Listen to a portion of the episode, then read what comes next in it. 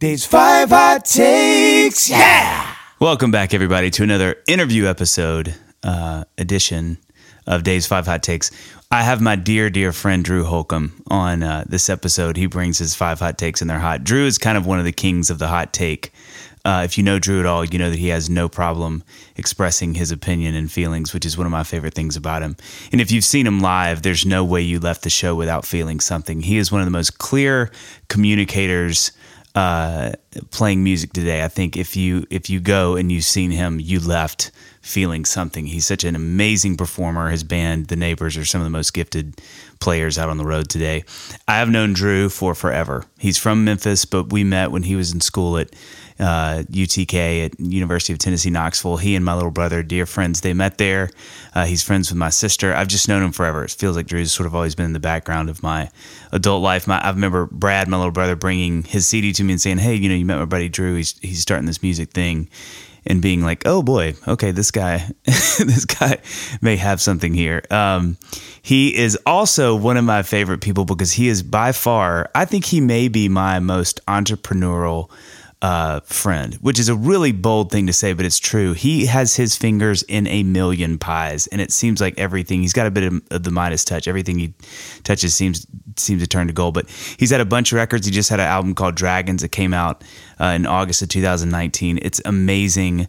Uh, a song off of Family, has already been on a million commercials. Um, he has started something called the Moon River Festival that was in Memphis. It's now made its way down to Chattanooga. I got to play it a couple years ago. It's so much fun. Um, he released something called Kitchen Covers during quarantine with his wife Ellie Holcomb, who's just as wonderfully talented and amazing a person as he is. Um, they uh, he's a part of a bourbon whiskey company with uh, Peyton Manning, Peyton Manning and Andy Roddick. He has a Magnolia Record Club where he's released records every month that he co- sort of curates the list for. He's done a TED Talk that's on the internet. Um, he he's won an Emmy for. Uh, uh, a song of his called "Live Forever" that uh, the NBA used that won in 2011. I mean, literally, Drew is everywhere. If you you turn everywhere you turn, he's there. Which is I love sitting and talking to him about life because he's just he's living it. That that's the way uh, Drew sort of rolls. But he loves music like I love music. And when I thought of people I want to have on this podcast, Drew is one of the first I thought of. One because he loves a hot take, and two he loves music, and we talk about that uh, in this uh, in this interview. But um, I was thrilled to get him on, not only because I love him so much, but I, I knew that he would have a lot to say, and he did, and it was such a fun, fun time. So, without any further ado, y'all welcome Mr. Drew Holcomb to Dave's Five Hot Takes. Okay, well, here we are, um, another interview portion of Dave's Five Hot Takes with the bearded, the wonderful, the handsome, the um, oft uh, imitated but never duplicated replicated Drew Holcomb. Welcome, Drew. Hello, everybody. How's it going, man? You know, I'm I'm sitting here looking. One of my favorite things that's happened this year. So there haven't been a lot of great things that have happened this year, but one of my favorite things that's happened is when you shaved your beard. and I've got a screenshot that I want to send you. I think I sent you of Huck. You know, your your your second, your boy, eldest boy, looking at you. I caught it at the perfect time because you're laughing and it must have been just like right as the water was getting all everything into clean face and his face behind you. He's just he's like, who is this man? Yes, it was awesome because I mean the only reason I did that was because my oldest Emmy Lou was like, Dad, I don't think I've ever I've never seen your face. I want to see your face, and I, I she's been saying that for like maybe a year.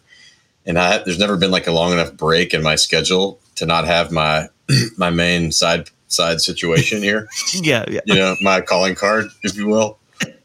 and so as soon as they announced the uh, you know the quarantine, I was like, well, now is definitely the time for that. This is it. This is yeah. when we do it. Yeah, yeah. It, it was it it it it it's crazy to me, my friends who had beards for a long time because you forget like you guys have a face. Your kids don't know your shaved face. No, they don't. And so doing it on Instagram Live was really fun because like every, you know, everybody's like, "What are we doing right now?" I'm watching a, a grown a man, grown man shave. shave. but I, I no one, I didn't see my own face in 12 years, so Gosh, I was kind of, I was pretty curious too.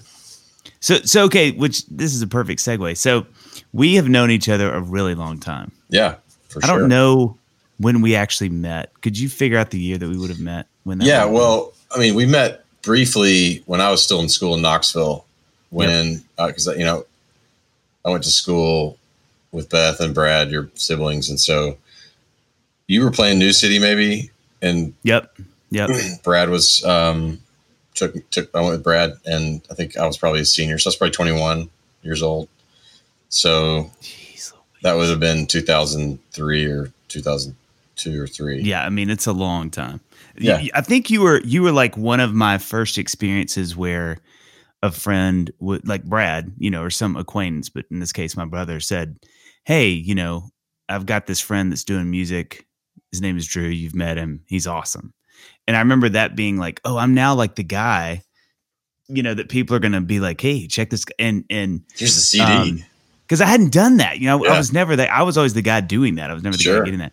But um, but you know, since we've played a bajillion shows, you know, um, still some of my favorite memories are that Christmas tour, very Oh, first so Christmas fun. tour. yeah. Um, there were so many parts of that tour. I was actually thinking about this the other day when we played in Houston, and I just remember having this moment where I'd like loaded a couple things in and I was doing something and I turned around and I realized like I think you had single handedly unloaded the rest of the trailer. And I thought, mm, this is a marked difference between Drew and I that I'm already. And I think I was doing the same thing, but but from a different angle. I was going, why? Why am I? Oh, maybe I should let my people do it. I learned from Dave. I was like, I don't have to do everything. so, so you're from Memphis. Uh huh. You grew up in Memphis. Um, as with everyone that I know that is from Memphis, you are a very proud Memphian. Well, yeah. I Um, mean, it's one of the most underrated cities of all time. I agree with that. I have no pushback. Um, so, so when when you're growing up, when is the first time that you would say that you got the bug for for doing what you do now, being an artist, being a singer songwriter? Yeah, I mean, I started playing music when I was probably like in the seventh grade. I got a guitar, started taking some lessons. That was kind of a train wreck. Honestly, I didn't really love the lessons. It was sort of a classical situation. Okay, okay, And I was like, nope. And I was like, I just want to learn how to play songs, man. Like, and he'd be like, okay, bring me a song. I remember taking in like Garth Brooks, Garth Brooks, The River. And the guy was like, you could tell he was just like, I can't believe I'm spending my time teaching this kid how to play this song. So I ended up stopped. Ta- I stopped taking lessons and and had a friend. It was a real good, really good friend who was a great musician, and he we would sort of get together and just play like, you know, random songs and um, that was probably seventh, eighth grade. By ninth grade, I was good enough to kind of like lead Young Life. So, what what are, what are those songs? What are the songs y'all playing? Oh, I mean, we were playing. Gosh, it's, it's, um, a lot of Jackopierce. oh my gosh, yes. You know, The um, the yeah, the Vineyard and um, Rain, Oh my god. and then it was a lot of worship songs. You know, yeah. I yeah. could I could play "Sing of Your Love Forever" and play the song for a million years in a row. Just climb, I've never, climb, climb I've never neck. heard a more appropriately titled song. I know song. it's like it's like it's like the worship song that never ends, you know. um.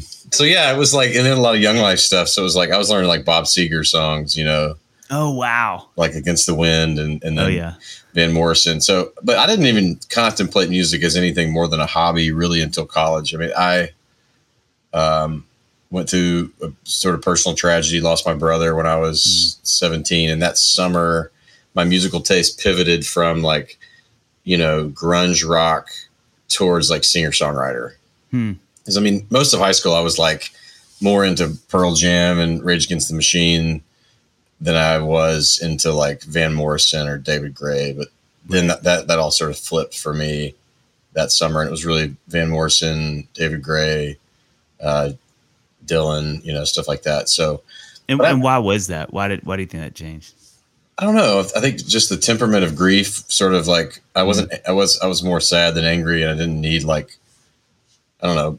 It just like Rage Against the Machine wasn't doing it for me. You know, it's like it's hard to grieve. yeah. I was like, I'm not angry at the man. I'm just like right, right. sad. So, Hmm. um, and also too, I, I like learned to play those songs easier because it was like Mm, right. they translated. You know, if I learned a Van Morrison song on me and the guitar, it sounded like more like a Van Morrison song than if I learned like a you know alt rock song on the Right. acoustic. And it's like, yeah, it sounds nothing like the recording. It sounds like a much more wussy yeah, version of that song. yeah, for sure. But then it didn't. Even then, I didn't take it seriously. I didn't really write a song until my junior year of college. Oh So wow. I never had really aspirations of being a, an artist until the sort of second half of college. So what what changed? What made you want to do? Well, I went and studied abroad in Scotland, and while I was what there, was her name? Hey. Whoa, doo, name was Ed Edinburgh. Ed, uh, Eddie, sweet Eddie. Sweet Edinburgh. Um, so I started writing songs over there, mainly just out of curiosity.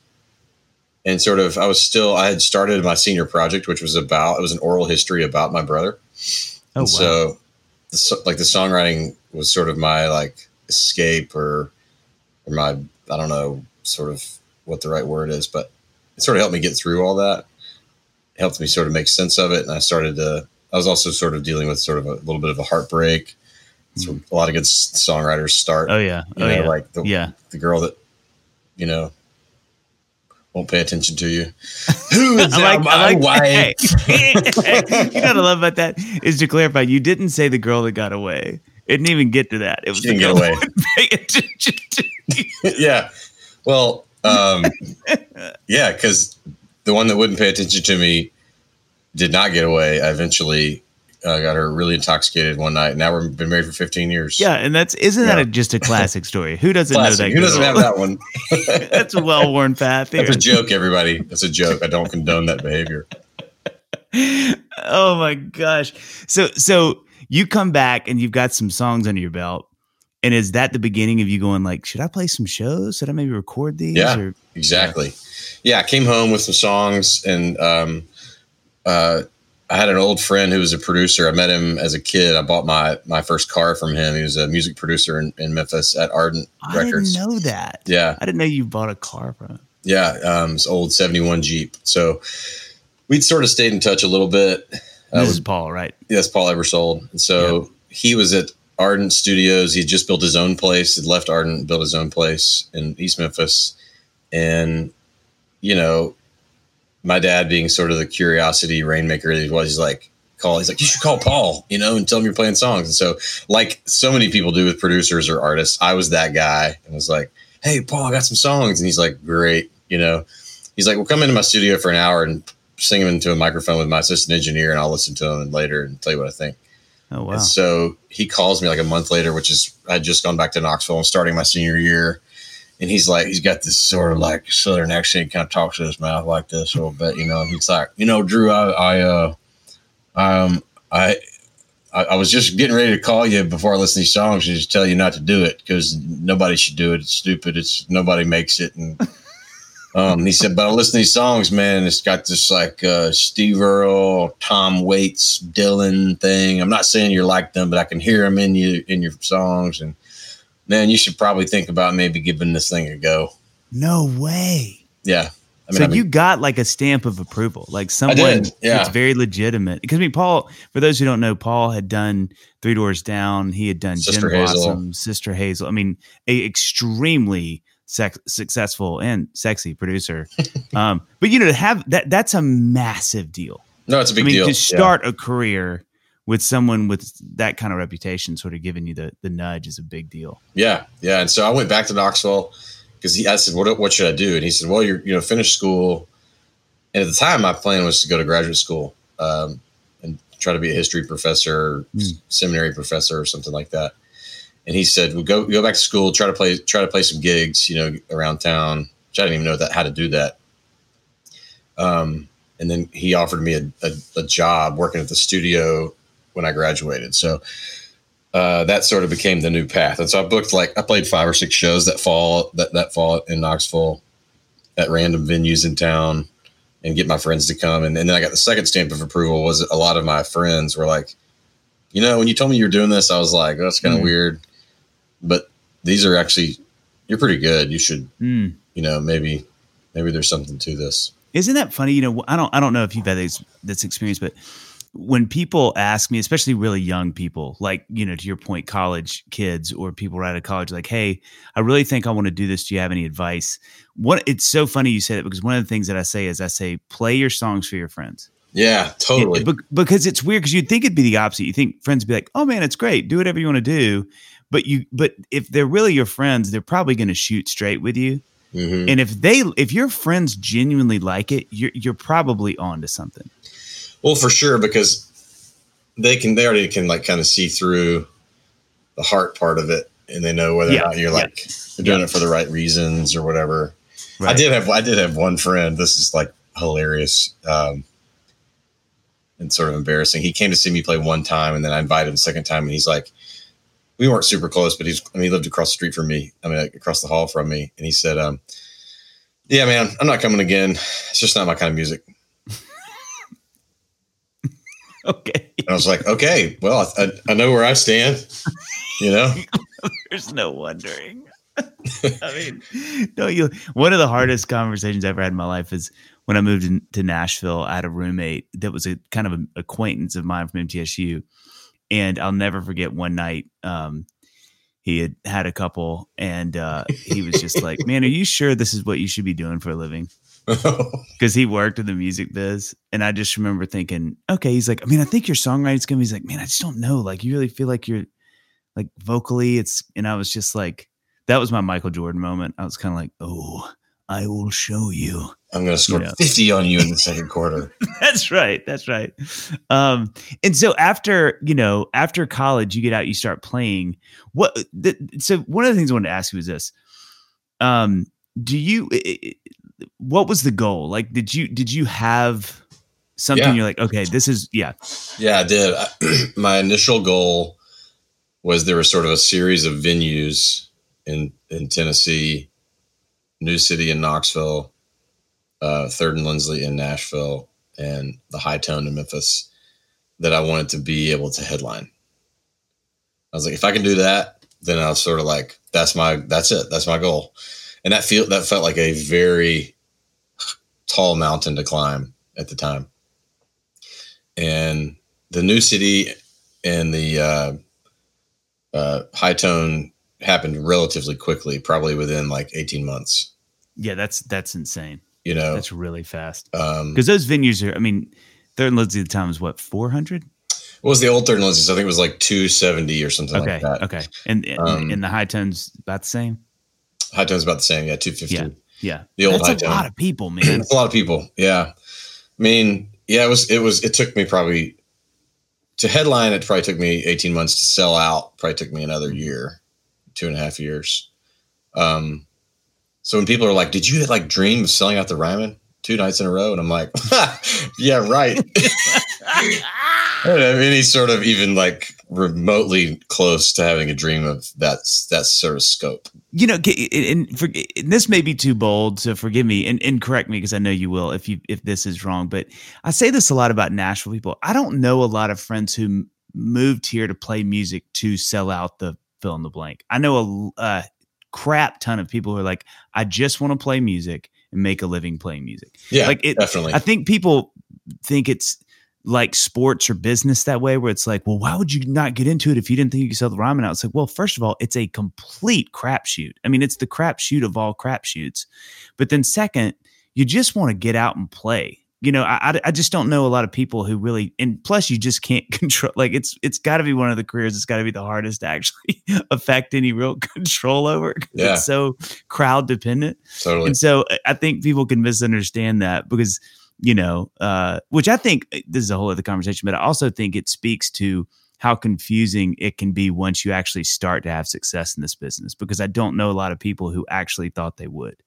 Yeah, It- yeah. and, totally. you know, how to manage it and well and also too i think for me there's such a steep learning curve on how to write songs and then how to record songs and then how to sing hmm, and then how to sing live and then how to put on a show. I mean there's all these things that as a fan of music when you start making like you decide to become an artist because you were influenced by artists and you loved the way that it sort of helped you helped you sort of color the black and white world that, Right. that is For there, sure. you know so but you don't you don't have the language or the skill to know even how to name what that thing is and so Right. as you're learning and growing i feel like that was in some ways has probably been the most satisfying part of the whole journey is is is sort of learning these languages learning the, learning music learning songwriting learning singing and, and being able to put those things all together to, to create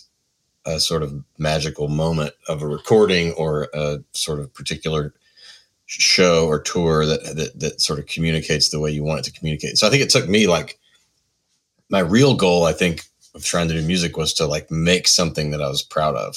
Mm. And I think that took me longer than I wanted it to, to take. Um, Yeah. Because I didn't have any of the skills or language or knowledge. And I was totally flying by the seat of my pants. Which isn't it? I, this is something that's always been so fascinating about your marriage is what you just nailed. I mean, you have you who who is beginning a new tradition in a family of a music making. I mean, you know, you and Ellie are both music makers. You know, Right. but Ellie's pedigree is music making. Right. Yours is nowhere near music making. So it's interesting Yeah. that, to your point, you would come up in this Southern family, wonderful parents. I mean, incredible family, but you're not musical. It's not in in, in, occupation at least. I mean, I know Sure, they sure. love music. But then Ellie, you know, who is a Bannister, her her dad is one of the most successful producers in Nashville, maybe the most successful producer in, in Christian music of all time. So she that's a well worn path in the Bannister family. And so you get married to this girl who has got to be such a blessing in a lot of ways because of that, you know, because Yeah. this is a language she speaks better than you do Right. and she understands it. There's no, there's nothing you haven't explained to your wife of like this is what this looks like as a career, and so my life may look like this. You know, she's yeah. she she knows it very well. So so how has that been? What is that dynamic, especially early on in y'all's marriage and dating? Like, what was that like being Oh, suddenly, yeah. you know, in, in as you're? I mean, it's very interesting. I, mean, I, was, I was just thinking, you know, like I, I don't think, I don't think I understood the difference between pitch and tone until I'd already made like two records. Yeah, for sure. You know what I mean? sure, Like she's like, your, sure. your pitch is off, and I'm like, I don't understand. What, what does that mean? You're like this isn't baseball. she's like, I feel like your tone's kind of weird there, and I'm like, so, well, you mean I'm not hitting the note? You know? And she's like, yes, no, no. yes, yes, yes. Oh gosh, you know. And then I, I remember uh, a particular moment. Her family also, they all are sort of creative, and a lot of them are songwriters.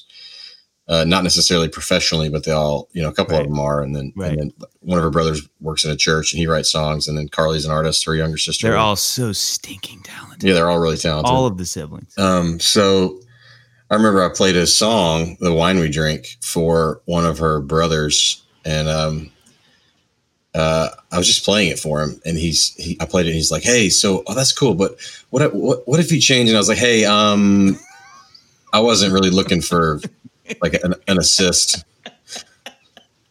Songs, song, songs finished. I love it. I'm, I'm recording it just as it is, and that was a, lot of our dynamic together too. Was she? She's much more collaborative, and and um, her family tends to.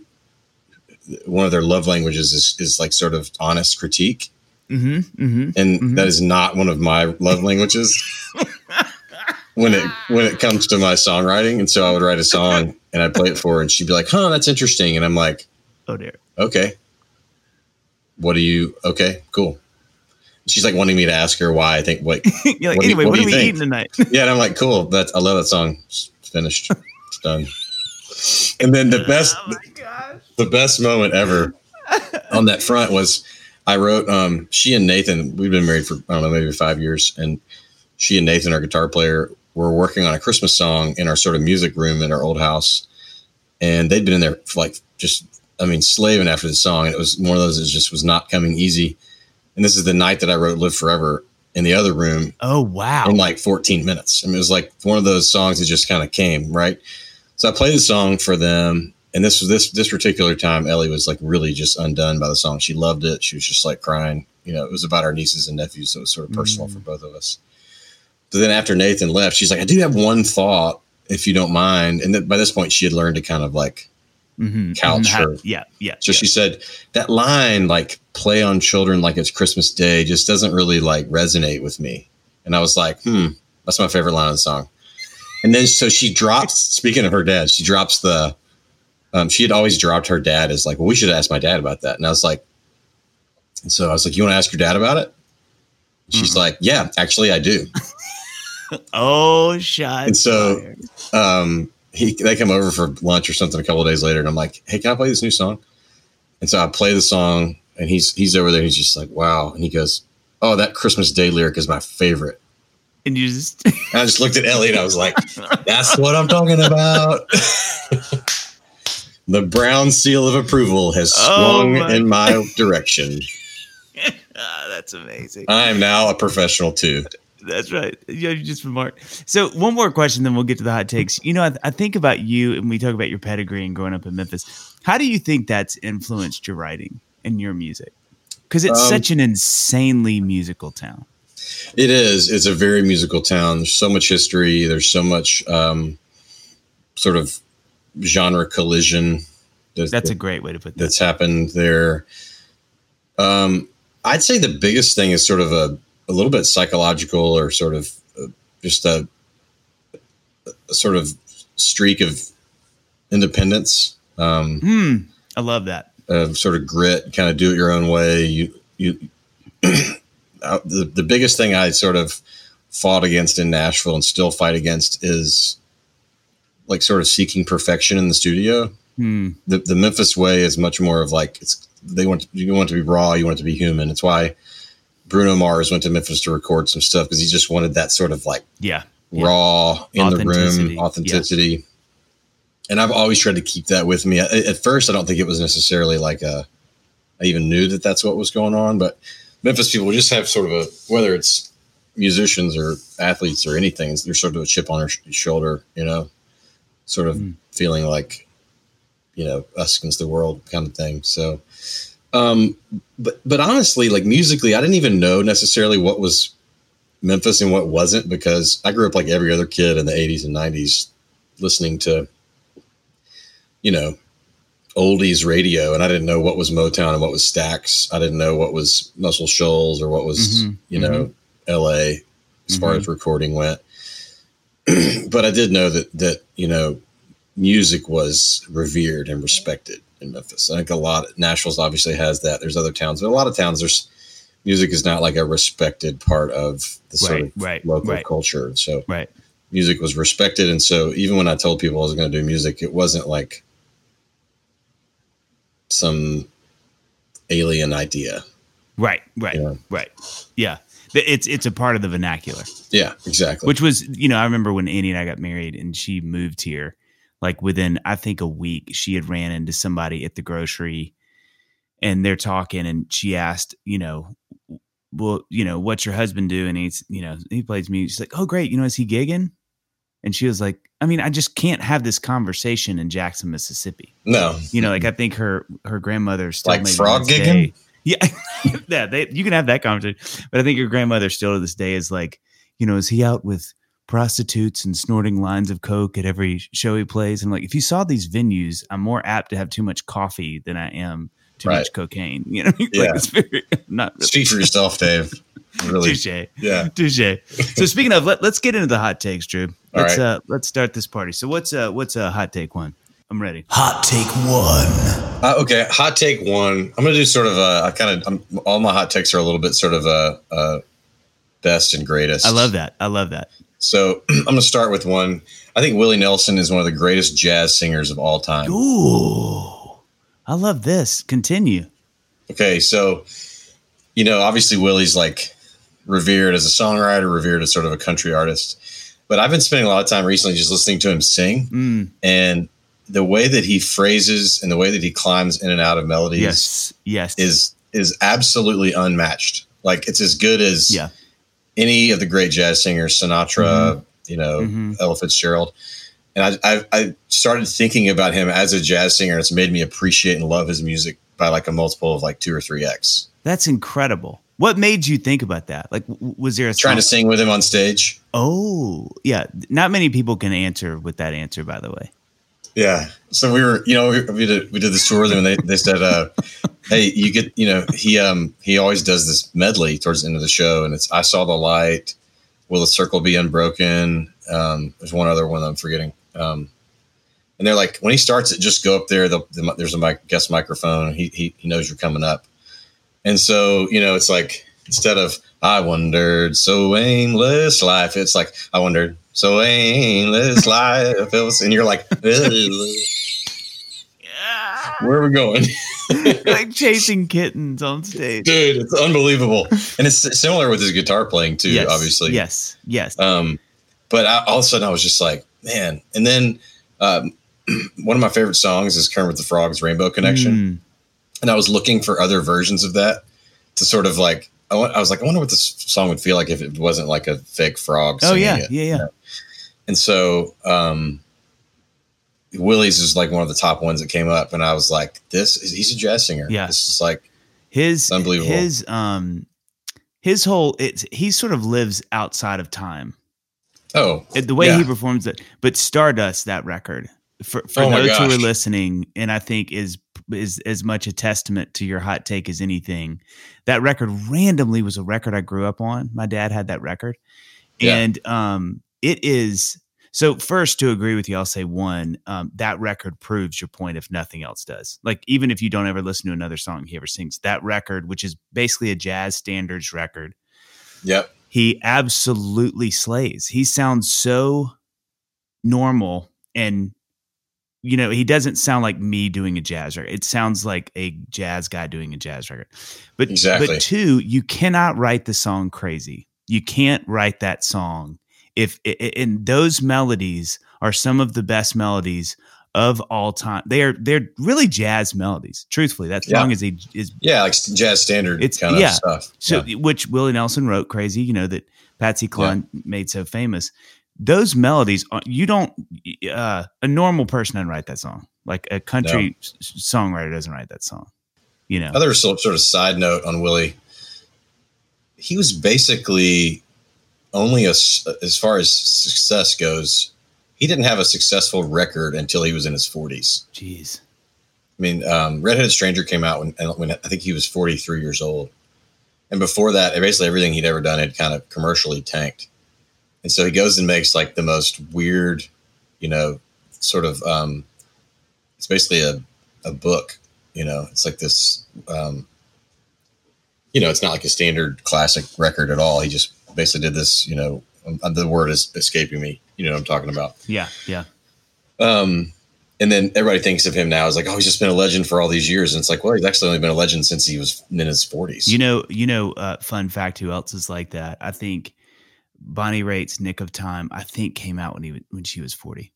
She had Mhm. had tons of records, tons. You can look it up. wow. and good records. Like you'll listen to them. Yeah. But that record was the first one. I mean, it, it won a Grammy. It sold two or three times platinum. It was a massive record. Don Was produced it.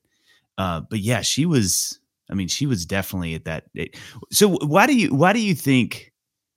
Why is that not still the case anymore? Do you think I mean, I don't know if that's true. Chris Stapleton, that's true? That's true. you know, Yeah. I mean, so I, th- I think it's still possible. I just think that, I mean, I, I think Willie Nelson was probably still an exception in his time. Yeah, too. that's that's probably true. You know. yeah. It feels like these days if stuff doesn't. I, haven't made my biggest record yet. Get in there, Dave. Drew. Get in there. I don't know if you to know that yet. Hot take number two. Oh my All right, segue and hot take number two.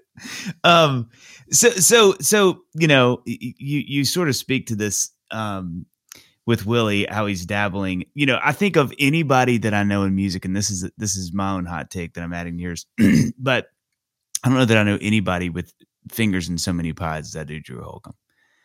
You know, I mean, you are such an incredible. No, I think it's incredible. You're such an entrepreneur. Um, but to me, you- you're like one of the guiding sort of like what you can do in 2020 as an artist.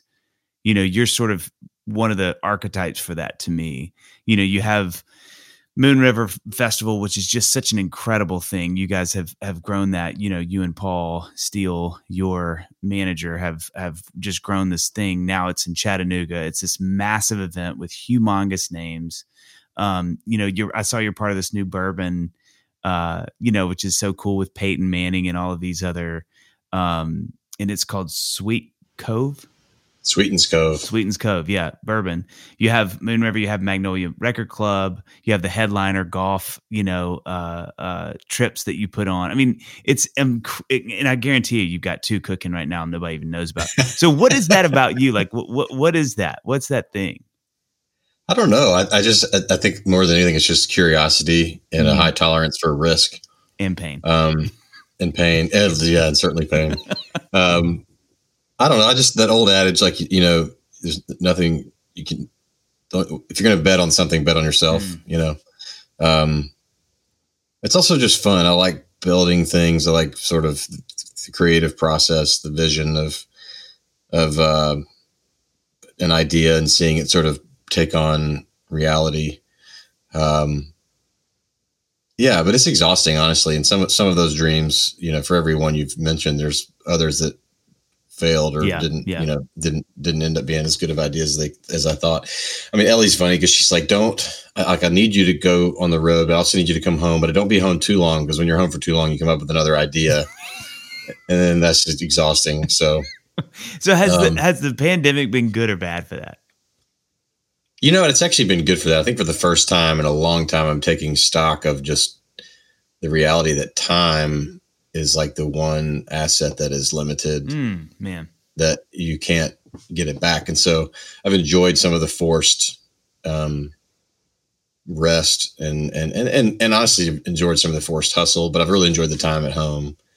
Um, Which is funny because you know I say that in, in in this you know in this pandemic you've started kitchen covers you've you know this bourbon has come out in this pandemic and Yeah. so it's just proof to how much you know your engine sort of idles at half. it does idle know. about 3000 Yeah, RPMs. that's right. What'd you do today? Nothing.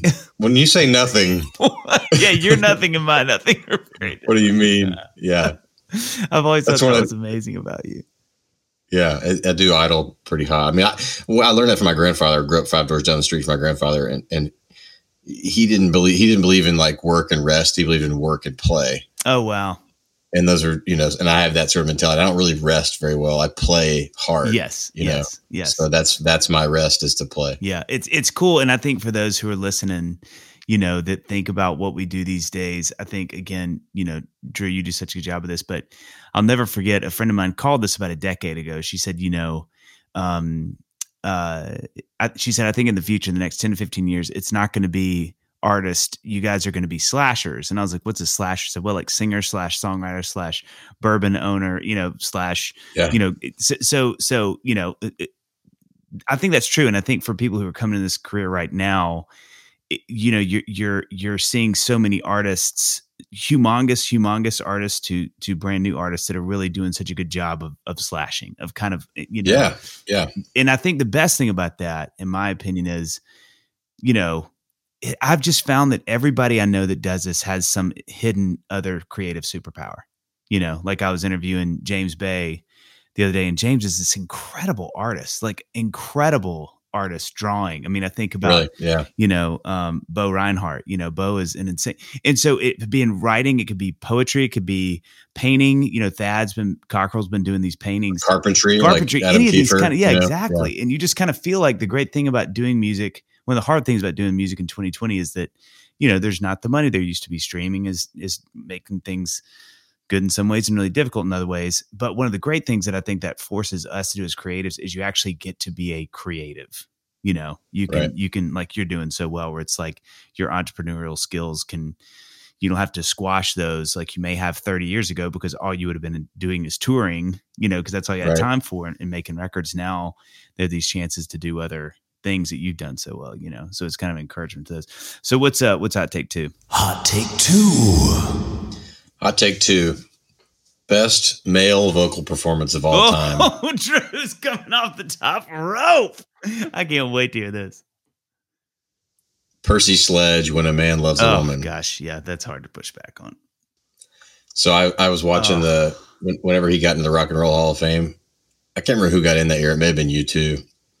Um, there was a lot of like hoopla about sort of whoever the main act was, and they and I, I think it was I think it was U2, and they did a great job, and the accolades and everything were well well deserved. But then um, he gets in and he he does when a man loves a woman, and he his wife's on the front row, and he's like at the time like maybe like mid late seventies, and he sings the song in you know this like wherever they are, whatever venue they're in, five thousand people, and he does not take his eyes off of his wife the Oh entire my gosh. and he's she's weeping and standing up and you know and the whole crowd is and he's just getting after it and i didn't know at that point that who he was Wow. you know i mean i knew the song Yeah. because of michael bolton That's right. Oh Mikey B. oh mikey b who that's a great I was gonna say well. he's no slouch.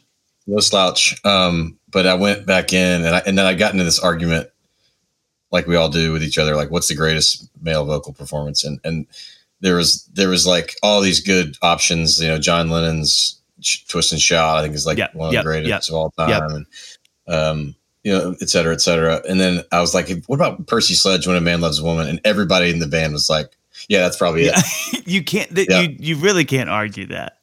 Yeah.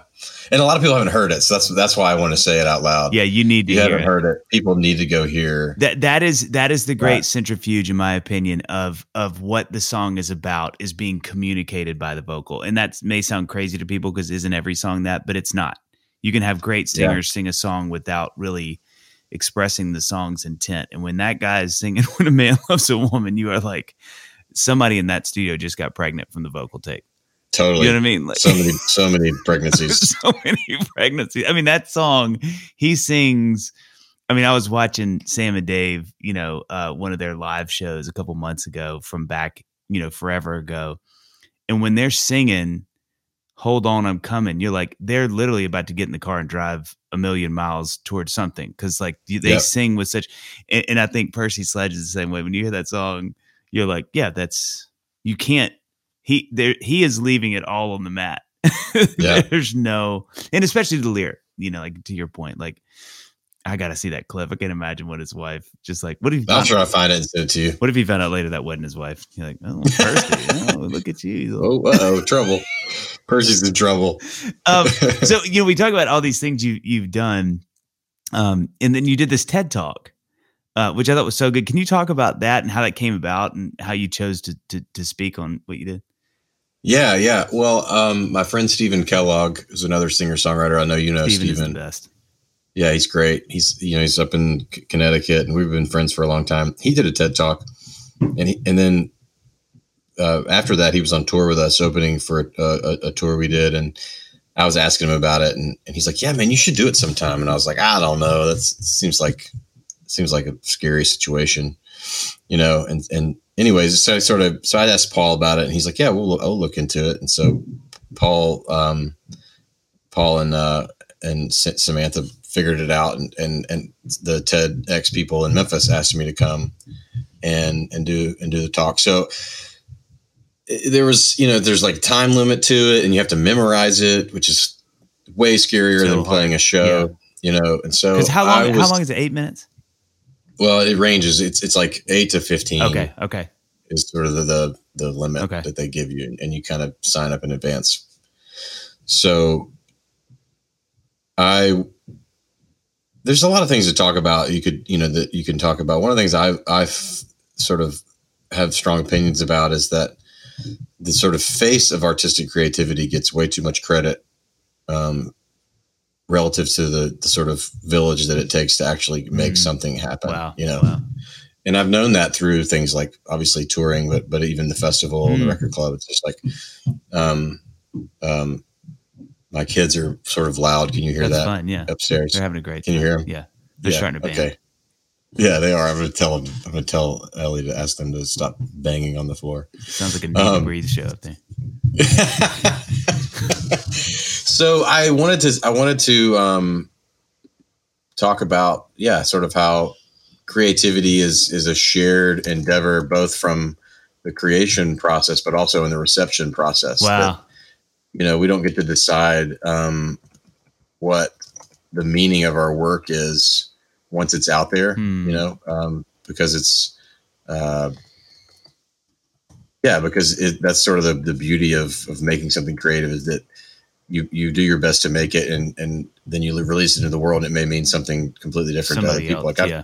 yeah, I've got a song called American Beauty that's about like lost love. And, you know, some advertising person thought it was about being a dad and put it in a Dick's Sporting Goods commercial about being a dad. And now I see it and I think about my daughter, you know, because A, they, A, they paid me well for that. Um, but also like it was a really emotional advertisement about a father and a daughter. And I was like, oh yeah, American Beauty, you know? I mean, that is. So- I think. I think one of the things that's amazing about that talk is great, and it's called "Your Dreams Are Not Your Own." Isn't that right? Yeah, your dreams don't belong Your to you. dreams don't belong to you. And uh, and I think for a lot of people to listen to this, that that that may be a you know surprise when you hear that someone would write a song and then even as your your intentions for the song, you know, you sort of release it and then they come back and you can experience your own song in a different way. That's a real thing. Yeah. It's a very real thing. Totally a real you thing. know, yeah. as life changes, you know, you can have an intent for a song and then some experience happens or somebody says, you know, some so some fan can be like, Hey, have you ever thought about this meaning that to somebody else? And all of a sudden you're like, Holy cow. I didn't even think of it that way. And then you sing it and you, you realize that, you know. And they can also have it in a funny way. Um, when I first wrote American Beauty, the line was, She was a good companion with eyes like the Grand Canyon. hmm I took out the with because this is what it sounded like. She was a good companion with eyes like the Grand Canyon. With thighs. And I sang it a couple times live, like that sort of. Oh my gosh. And people were like, "That's it's a beautiful song, but um, she had some big old thighs, huh?" You know, that's some big that's some big uh, sandy thighs there. ACDC song. oh my you know? gosh. With thighs. Like I'm never gonna hear that song. Sorry, I just I just ruined it. well, don't you like I remember Wirtz had some moment where like, oh Jon McLaughlin dude, Jon needs to tell you the story next time you see him. But um Wirtz like one night made a comment about one of his songs about his daughter. And it's a sweet little song. And Jon was like, now every freaking time I sing that song, I I try not to laugh at the lyric that Wirtz always mishears.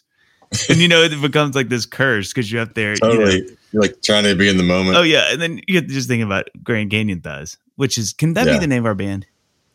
Grand Canyon thighs. Okay, what's the next hot take? Give it to me. Hot take three. Okay, I want you to play a little bit of a game with me on this Okay, one. let's do it.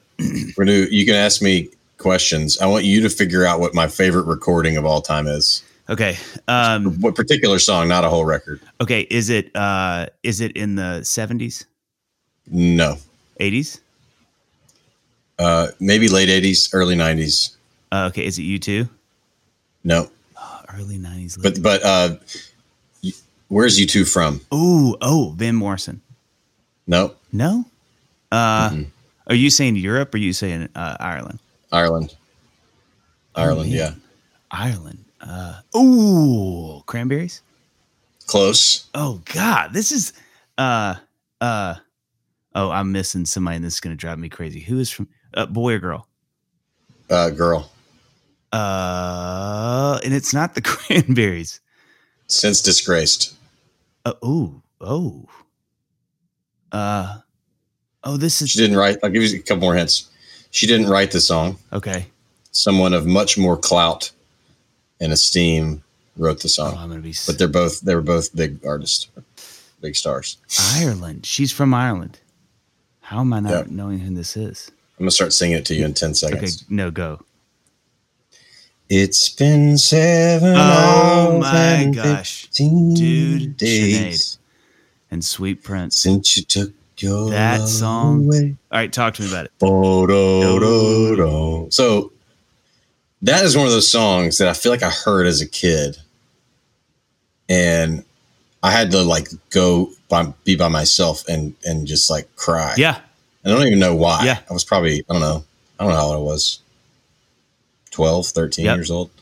Um, and there was this ache, right? Oh, Uh, since you've been gone, I can do whatever I want. Uh, but but there was just something that was just so raw oh. in that recording, and then the simplicity also of you know looking back on it now, the simplicity of sort of this ethereal production, this super like trash canny snare drum. Um, um, but then also like she has this huge raw moments of singing, but then just like nothing compares. Yeah, it's so No. stark. Nothing compares to you. Oh, Oh man, I just like I could listen to that song on repeat, that Like- that um written by Prince, which is a fun. written by Prince. Yeah. Didn't know that Yeah. until many years later. I don't think a lot of people did. I don't think, yeah, I don't think most people know that because we covered it the the day that he died. We covered it. Oh. Uh, we were in we were in Omaha, Nebraska, and we wanted to do like a whole thing, but we just you know you don't learn like three Prince songs in like an afternoon. Oh, I don't know if you learned one Prince song. Yeah, we learned one. It, it went it went it went fine. I think the crowd probably would give it like a solid B plus, hey, that's a win, dude.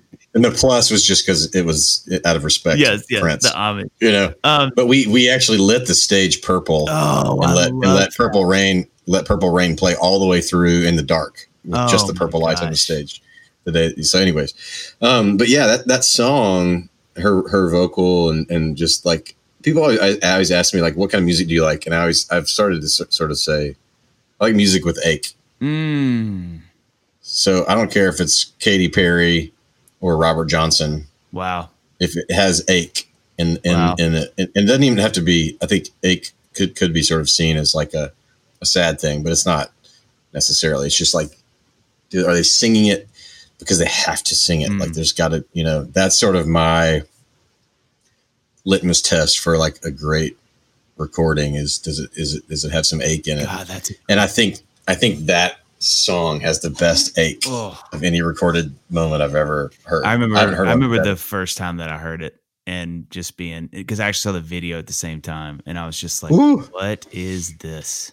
It's then the The video. video, is so it's like right here. And it's just so it, it it it's exactly what the recording does. It's like we're just going to get straight to the point Yeah. because her delivery is God. That's a great. So so so, you know, thinking about um, you know, you like you- you're talking about music. Obviously, you're referring so much music from from growing up. That's something I've always felt a lot of simpatico with you on, and, and is your incredible love of music I do love it. Yeah. you know and i think and, and i think this may sound crazy to people but um not everybody that does music full-time loves music you know and i don't think Oh, you have yeah, to. it's- you don't have to you know. You don't have to, but I think, well, what's interesting within our band, we have these a lot of fights about music and, and good fights, like health, Yeah, healthy, yeah, fun fights. And basically, Rich, my bass player, he, he doesn't like anything that's been recorded really in the last like 30 years.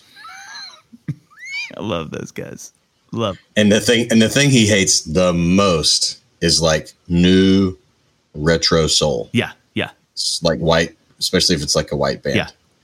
I mean, he, he thinks they're great people and he thinks some of them are good players, but he's just like, I do not turn that on around me. yeah You know. yeah yeah, yeah. He also has a phobia of straws, which is a whole other conversation. Oh, oh my gosh i didn't know that about rick Which so clearly Oh, there's other things that need to be addressed.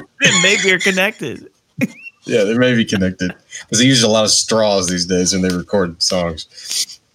Um, but uh, yeah, so we we get in a lot of like, uh, uh, but, but I'm always trying to get him to listen to new music, and he's just kind of like, he's over it he's over it he's over it. But then he like I start he got I got him really into Dawes three or four years ago, and he's like, oh okay, yeah, this is like I can get behind this, you know.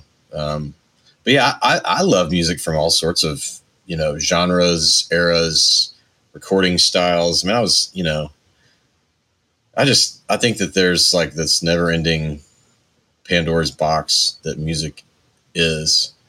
Um, I think one of the one of my like only regrets in adulthood is that like my wife doesn't really like like loud rock and roll music, Mm.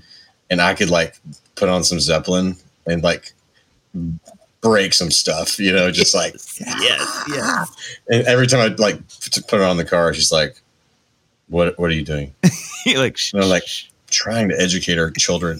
this you know. is about you ellie It's not about me or you. It's about our children. our children. Yeah, I, I think I, I love that about you, and I think you know that's one of the things that's so great about your writing, and we'll, we'll talk more about this later. Um, one of the things that I love about your writing is I feel like you are always discovering things that inspire and and and uh, inform your music that you make. You know, I think that's one great thing. If you if you listen to your records over time, they to me sound like a guy who loves to listen to music. You know? Yeah, yeah. Thanks. That means a lot. I um I hope that's true. It, I'm, I'm sure, as you know, it's like it's gotten more complicated with kids. yeah, Um, but I've learned to love what they love. You know, Yeah. which sometimes is. I mean, there's certainly nothing wrong with the Tarzan soundtrack. right. I mean, I love Phil Phil- Collins. Phil Collins is Jeez like um, amazing, and there's certainly nothing wrong with the Trolls soundtracks. I mean, Timberlake and all Right, his right. You know, cronies making records, Right. but I, I don't find myself with as much time as I'd like to just like sit down with a record. Yeah. And, um, Yeah, I do. I do. I do think that like one thing great about streaming is Yes. The discovery Yes, part of music yes. is quite a bit easier. Yeah. But also the sea of music is sort of overwhelming. And then I do think the recording um, standards have gone pretty. Yeah. Yeah. Yeah. Yeah. Yeah.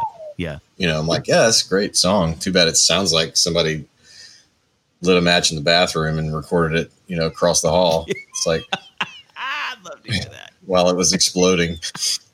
Yeah, it's you know, I, I I think for myself, I always tell people I feel like I'm only as good as the music I'm listening to. You know, like my music Mhm. is only as good as what's coming in. Like, and I do think for all the trouble that streaming has been, especially in how we're compensated, the thing that I'm eternally grateful for and has prolonged my career is the Discovery Weekly playlist on Spotify. And I Yeah, guard that algorithm with my life. My wife is always like, "Hey, get hook up our Google account." And I'm like, "No, no, no, no. Nobody touches my Spotify account because they have gotten my little sweet spot. And every Monday, I Oh man, the ship has it. sailed on me for that. See, sadly. that's in this, I, dude. I, I've talked to some of my friends that had to start a new account because all of a sudden, two, two things would start happening. This makes me laugh so hard. two things would start to happen. They'd get on their Discovery playlist. Some new Vulfpeck song would come on. They're like, "Oh yes, this is what I need." Okay, ooh, what is this? this is cool. And then it would be followed by like the acoustic version of "Let It Go." You know, oh my god! and then Yes. and then the best, and this is what makes you laugh the hardest, and there'd be like you know six or seven praise and worship songs in a row. Because God bless all of my friends and their sweet wives, but you know their wives who are wonderful women would would be listening to some great praise. But you know my friends who are like trying to write these, you know they're getting in there trying to write whatever, and then they're like, I'm gonna listen to music. They click on the Discovery playlist, and it's like you know some children's version of Lord I Lift You right after Percy Sledge. You know, oh, I can't handle that. it just doesn't. I mean, it makes me cry laughing. I've I've literally converted so many of my friends to buying, you know, upgrading their accounts because you can start over. And I talked, I checked in with a friend of mine, Dustin Ransom, not long ago, and he's like, "Dude, it's a whole new world. Like, I don't have to share my account anymore with my kids." So w- when we're done with this interview, you're going to walk me through how to do oh, that. dude, it it will it because literally, man, I can't speak to this enough. Again, for for as tricky as that whole place is, and I've got to be careful, but it is incredible how much new music gets brought. I mean, I I have I have a playlist that's just for me called songs I like that I started when I started my Spotify account, and all that it is is on my Discovery playlist, or when some random music is playing that I've just got playing, and I like the song, I hit add to playlist, and I put it in this playlist just called songs I like, and so I, it's probably three hours long, and Hmm. it's got tons of bands I I had never heard of that some of them I'm huge fans of now, you know, and a lot of it is just one song because I'll listen to the rest of the catalog. I'm like, I don't like it as much as that one song, but I love that one song, and it has inspired so much music from me. You know that that Yeah, was a, cool. that was a thing for me growing up is going to Tower, you know, here in Nashville, going to Tower Records every Tuesday, and I would spend an hour or two at the listening booths Yeah. you know, because that was a vital part of my creation process. And when that whole world started to go away, I was terrified because I thought, I don't know if I'm going to have enough gas in the tank to keep making music. And then thankfully, as you know, streaming has come up, there's just so much music to your point, you know. Um, and I think Yeah, people like it's you awesome. and I, you know, it helps because we love music. So you're always listening to music, you know. Um, okay, so is this the final hot take? Is this five? I think I, I think I've given you three. Oh, give me four. Give me four. Hot take four. Okay, I'll do the, this one's kind of this one can be short. I was just thinking about this the other day. Um, this person made a record that at the time was my least favorite record of theirs, Oh wow. and is now is now by far my favorite record of theirs, and that is Ray LaMontagne's "God Willing" and the Creek Don't Rise. Oh yeah. So when that record came out, I got like I got sort of I was a huge was and, and am a huge fan of his. So I'm going to say I think it's I think it's his best work. Wow. And you know he had made these records with Ethan Johns, um, the first two or 3 Mhm. records with Ethan Johns, and I knew Ethan Johns' work from all the early Ryan Adams Right, stuff, right. and the uh, Emmylou Harris, Mhm. etc. and he went off on his own to make his own record, and it sounds like real roomy, and it's like recorded in this barn up in Vermont, wherever he lives. And at first, I was like, "Man, this just doesn't sound right. It's not. This is not the artist." And then, slowly, sort of, you know, over years, have listened to it more, and now I realize this it is like his purest, most Mm. Ray LaMontagne ish record. Right. and realizing that sometimes like your first impression of an artist is really colored by the pr- producer, Mm-hmm. you know. Um, but I, it also is the record where I heard of and finally understood who Jay, Jay Bellerose was, Oh the drummer. gosh. And listening to that record, um, honestly, I think it's, I just love Jay Bellerose so much that uh, I'm going to say that he's my favorite sort of session player of all time. Yeah. Yeah, he he I saw him live with Marc Cohn years ago and I Oh my gosh. leaving that show going first of all Marc was amazing, but also and you know his wife is a bass player, Jay's. I did not know And that. so they they they kind of come as a Jay's wife Mhm. or Marc's? No, Jay's. And they kind of come as a tandem. And and, Oh, and so they were the band. See you later, Rich. I mean, yeah. it's been a good run. It's been a good run. Um, but but yeah, it it was it was, and me being a drummer growing up, I was like, that was one of the most incredible. Just watching him do what he does was incredible. He's a beast. Yeah. Yeah, uh, Ian Fitchuk had this video. He there's apparently Jay does the thing in L.A. like once a month, where this it's just this restaurant, and it's he and I can't remember Yes, who the bass know, player yes, and the guitar yes, player, Yes. and they you know no no PA, no mics, and they just set up in the corner of this bar and Yeah. play for like two or three hours, but they never say when it's going to be. And I'm like, I need to move to L.A. for a month, Yeah. Just just so I can be ready Yes. for that one night and go listen. Yep. because they never record it, they never announce when it is. They just go do it. They just go do it. Yeah, he, So- he's man, and and Ray is a, a beast. I'll never forget hearing, um, God, I don't know if I heard Jolene first. You know, one of Kevin Griffin's hot takes for for our hot take episode is that that version of Jolene is better than Do- uh, his Jolene is better than Dolly Parton's Jolene. I don't. I mean, I, it, yeah, they're both amazing. But I remember the first time I heard Ray LaMontagne was that song. Somebody sent it to me, and it was back when like you could only listen to if you didn't buy it on iTunes. The only way to listen to people's stuff was on their website. And so I remember saying, somebody said, "Oh, you can listen to the song Jolene." So I clicked on it. It was like, you know, cocaine flame in my bloodstream, and I was like, "What is coming through my speakers?" And it also completely eviscerated an argument that I had been making for myself about my lack of success at the time, which was, man, I think I think my name is hard for people. You know, like Holcomb, could people Drew, how do you spell it? You spell it with an E? And then Ray Lamontagne, Lamont, no one knows how to say it. You know, just shoots up to the top Oh, of the freaking God. songwriter charts. And I was like, oh, maybe it's just because you got to make better music. Yeah, I mean, know? dude. So, so, so with that being said, what do you feel like is the what's the cocktail? I love asking everybody this on the podcast. What's the cocktail that makes up Drew Holcomb? Like, who are the artists that are in that little stew that make up the, Oh, you know, the man. Drew Holcomb? This and it could be because again, you're a music lover, so you could, this could be a hundred people. But I mean, who are the ones? Yeah, there's so many. I mean, I would say that, you know, I'm just going to fire off like six or seven really quick. Uh, Petty, Yep. Dylan, Springsteen, Tom Waits, Marvin Gaye, Carole King, the Beatles, uh, Don Henley, um, David Gray, um, Ray LaMontagne, uh, gosh, just so many. U2 for sure. Um, you said the Cranberries earlier. That those two records really, really had a lot of my like, you know, attention when I was young. There's so many. I mean, I, I mean Garth Brooks. I mean, I, I was a big Garth Brooks Mhm. fan growing up. I didn't really love like regular country music because, but I did. I loved him and, um. But if I had a, if I had like a Mount Rushmore, it'd be Petty, Springsteen, Dylan, Marvin Gaye. Of any of those, if you could write one song with any of those, who would it be? Mm. Like an existing song. Just like if if you, I mean, dead or alive. right. If they if they were Right. like, let's have a co-write session, yeah, new song Oh, Petty for sure. for real. Yeah. Yeah. Yeah. What about dinner? Uh. if you could have lunch with or dinner with one of. Springsteen. Really? Yeah. I think it's going to happen someday. I, I you know what you I I believe that. I believe I I a thousand percent. You know, Did you see the Broadway show? No, I hadn't seen it yet. I went and saw it three times. Three times. Yeah.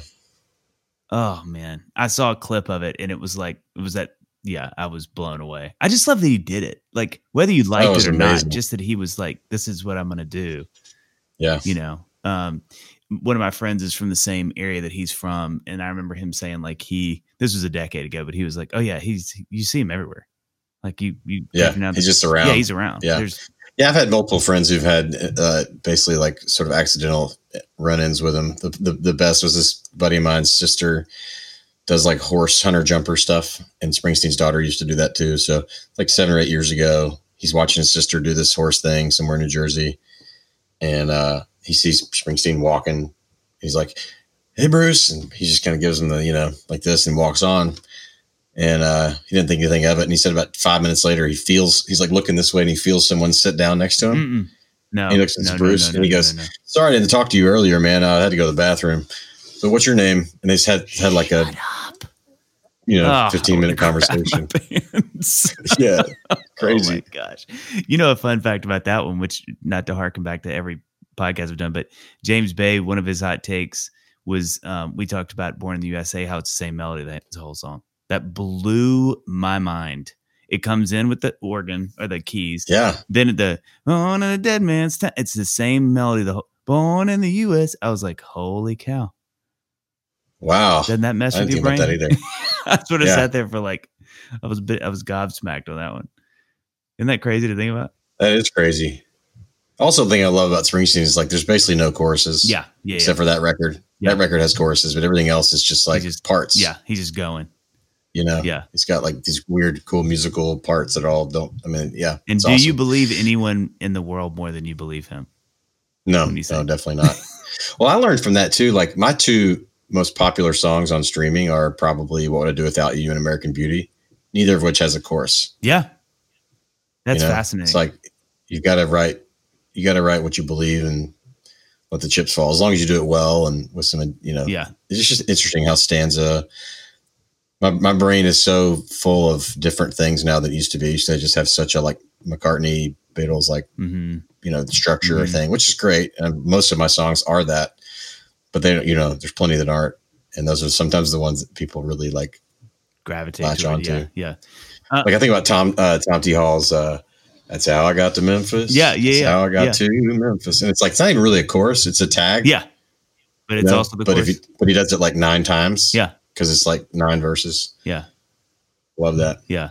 Um, okay, five. Hot take five. Last take. If I could have anyone's career in music history, Oh wow. it would be Tom Petty's, and here's why. Okay. First off, he's Tom Petty and the Heartbreakers. They've got some of the greatest records of all time. We'll get back to that in a minute. He was Dylan's backing band for an entire year in 1986. He was in a band with a Beatle Ugh. and, and Roy Orbison. Why do not why do people sorry, why do people not talk about the traveling Wilburys more? I don't know. It's so so good. Oh my gosh, that music is incredible. Jeff Lynne, Oh my gosh. so good. So many geniuses. So many geniuses. And then when Rick Rubin did the recordings with Johnny Cash, Tom and the Heartbreakers were the backing band in the studio. So I'm like, he's been the band, he's been in a band with the Beatle, Dylan, and he was the backing band for Johnny Cash Yes. and Dylan. He made records, many, many records with Jimmy Iovine, and the greatest Mhm. producers of all Mhm. time, Mhm. Jeff Lynne. And then he's made like probably six of my 15 favorite records of all time. Yeah. So And Rick Rubin. and Rick Rubin. Yeah. And so I think a lot of people don't, don't they, they know his career, but they don't know about all his this sort of like Mhm. his side project work is like second to none. Yeah. He he You know, I, I think he to me is the archetype. I've talked about this a lot on this podcast. He is the archetype of the simplest version of a thing, writing the the most condensed version of something you can write while it's still wildly profound and hooky. I, he's Yeah. the goat. Nobody touches him from miles, in my opinion. no. I mean, his ability. there are people who've had there are people who've had moments Mhm. or records that sort of stand up to that standard. But the way he was able to do it consistently through like three or four different decades, multiple sort of like sonic eras. Mhm. you know, Mhm. where it's like, oh, this is cool now. He's not really cool anymore. He know he he remade his Mhm. sound and became and, and sort of kept his bullet all the way through. Well, and it doesn't hurt that his band. I mean, you know, and you you have this and Dugger, eh, you know, but like his Mike Campbell, the G, you know, because Nathan's just such a monster freak talent, you know, that's that's Yeah, I do. Dugger. And and you know Campbell's was that for Tom Petty. I mean, when you have this right hand man who is as insanely hooky and gifted, you know, you've you've just and then you know Benmont and all those guys like Steve Ferrone, you know, now who's been the drummer for the last whatever twenty years. You just, I mean, it's like to your point. It actually goes back to your TED talk. It's this crazy thing of like you're not creating music in a vacuum. You know, you're bringing Right. in songs to guys who Well, well, and it goes to your comment earlier about what do people want when they start making music.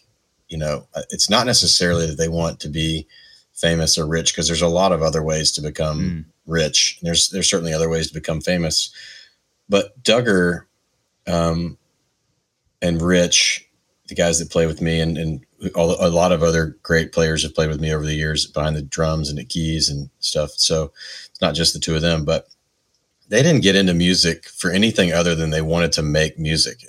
And what Tom Petty did so well was he he found those guys, and they sort of he he just became sort of the the vehicle Mm. for all of them to make music over the, over a lifetime together. Mm. And the the biggest compliment I've ever been paid was Dugger's been doing these series on Instagram where he like talks about a guitar player and then does a solo of theirs Mm. that he loves. And he started with Mike Campbell and talked about Petty. And he said, you know, ever since I was like 18, just wanted to play music. And I always loved Mike Campbell. I love that he had a Tom Petty. And I'm just so grateful that I found Drew. He's my Tom. Oh my gosh. And I was just like, what a compliment. like, that's it. I'm done. I retire. Yeah. I'm not, I don't want to retire because I want to keep making music, but I don't need anything else out That's of right. this. That's right. It's all gravy, Yeah. you know? Yeah. like to be able to do the things that we've gotten to do together. That's why, you know, Petty is such an idol to me because he did it. He carried people along with him. Like, you know, they, they never sort of like lost sight of their, of what he's good at. Like he's just like, he's just like his photographic lyrics, Yes. you know, Yes. Yes. where it's like you can take almost any couplet of his and and put it aside and, and take it out of context and it's still like like ripe with meaning Mm. and, and, and ripe with energy and ripe with sort of a sense of place and time and nostalgia and yeah it's that that So good. and and and and what's you know his hits too i mean i remember i literally remember where i was this is so hysterical but probably five years ago uh i was driving through 12 south where i live here in nashville and free falling came on and it was the first time in my life i actually figured out that that chorus was was saying what it was saying yeah i'm free Mm. free falling i was like oh my gosh because i always heard it like free was just waiting to eventually get to free falling, but he's like saying, I'm free. And you're like, oh, he's free, free falling. Oh, that's not good. It was Yeah. literally the first time in my life, after hearing it like a billion of times, which is the profundity. Yeah. That's the ninja skill of that guy's. That's his whole thing. Is like, yeah oh yeah, you've been singing this, but in 20 years you'll sing that lyric and go, oh wow, that's profound. yeah it's a really sad song you know and you Yeah. know which which i was going to circle back you know that's one of the things jon said mclaughlin said in ours which i thought was genius he had a guy tell him one time that uh every great song or some some qualifier like every you know whatever song is a uh is a is a sad lyric to a happy melody. Mm, Elton John. Yeah yeah. You know? I was like, like- isn't that profound? So profound know, so true. to your to your comment or you know your hot take about ache you know you kind of realize there's something crazy about these songs. You sort of find yourself free falling being an incredible example of that you know? Yeah. Um, Yeah. but yeah. Well dude thanks for doing this Oh, this is fun, man. I've, I've loved I've loved this idea since you started doing it. I think it's great. thanks yeah we, we've Yeah, it's fun this has been uh, the interview thing has been so fun because i just love hearing you know everybody else come coming off the top rope which you had, i mean you had some zingers there well, it makes this makes you want to like get off and write a song. So that's a good thing. that's all i could do you know. well dude thanks so Yeah. much for doing it Yeah, man. Appreciate it. Thanks for having me. Dave's five hot takes. Yeah.